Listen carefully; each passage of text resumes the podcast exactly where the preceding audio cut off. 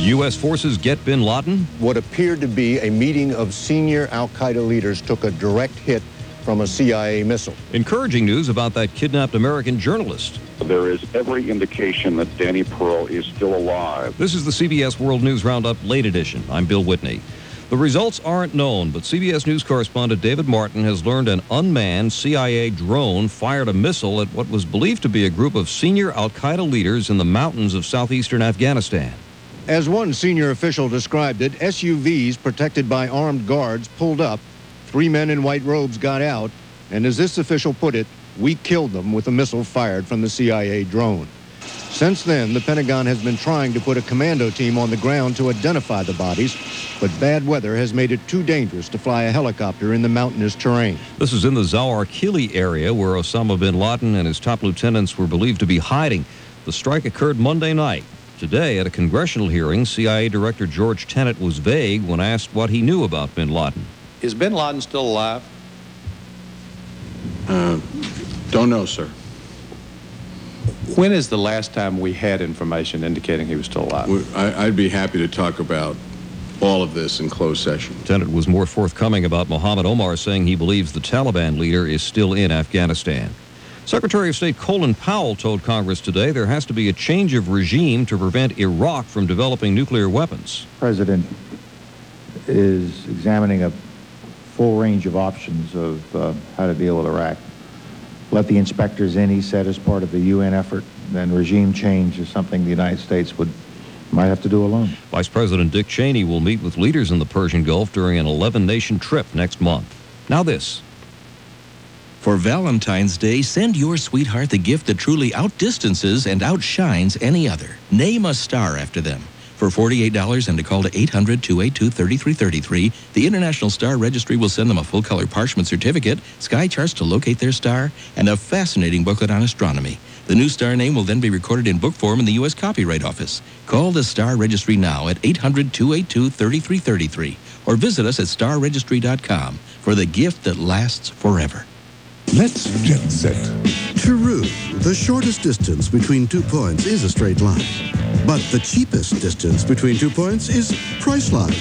That's right.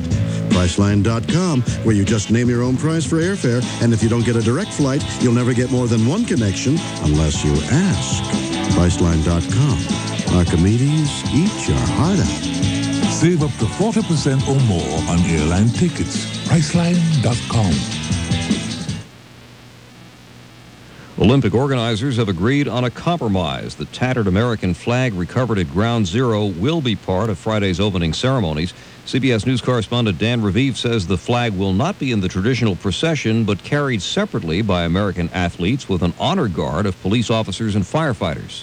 This required three-way negotiations. The U.S. Olympic Committee, which had wanted this flag to be carried by the American team in the famous parade of athletes, the Salt Lake Organizing Committee, which had a separate pre-ceremony event in mind, and the International Olympic Committee, Director General Francois Carrard, obviously not enjoying the fact that the process of haggling wasn't kept secret, as it usually is in what's called the Olympic movement. Frankly, this is not the problem. The problem is to honor the victims and the heroes in the most dignified fashion. Now the plans have to be clear cleared with the Port Authority of New York and New Jersey, keeper of this flag that's become a symbol. Dan Raviv, CBS News, Salt Lake City. At a hearing in Alexandria, Virginia, a federal magistrate turned down a defense motion to have American Taliban John Walker Lindh released pending trial. CBS News reporter Stephanie Lambidakis was in the courtroom. John Walker Lindh looked thin and pale, and his hair has seemed to grow in a little since getting a government haircut. He did not speak in the hearing, but sat between his defense lawyers watching and listening to the argument.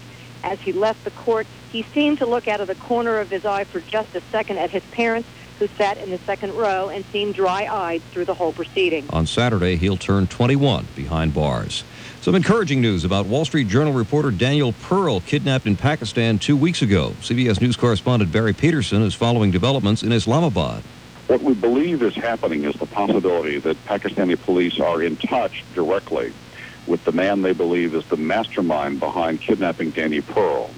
We're told they've been able to reach out to him. We're told that he has assured them that Danny Pearl is still alive and that they are now in the process of negotiations. No one knows how long it will take. You're listening to the CBS World News Roundup.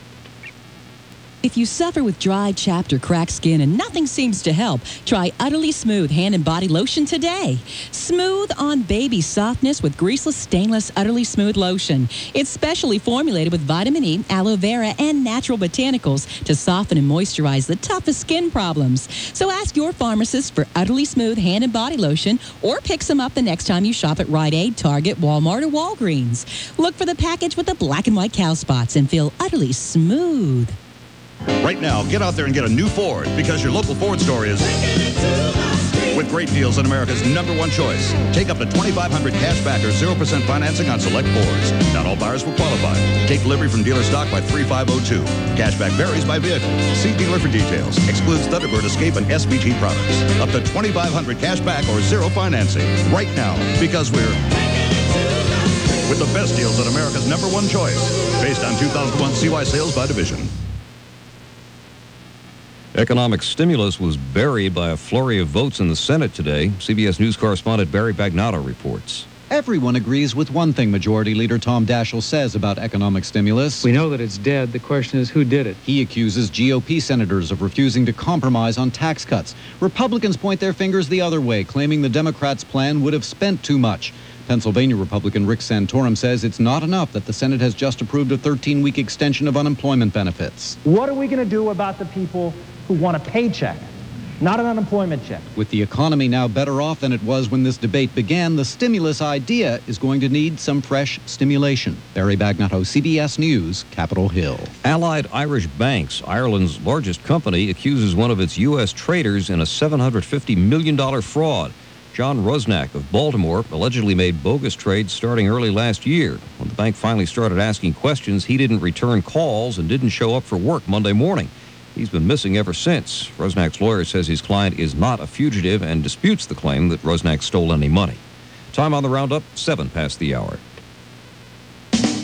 He brought you Get Shorty and Be Cool. Now, New York Times best-selling author Elmore Leonard is back with his new novel, Tishomingo Blues. Men's Journal raves Elmore Leonard wrote it. That's all the praise this novel needs. Find out why the Chicago Tribune calls Elmore Leonard the hottest thriller writer in America. Read Tishomingo Blues from William Morrow and Harper Audio. And look for Pagan Babies in paperback from Harper Torch. Tishomingo Blues by Elmore Leonard.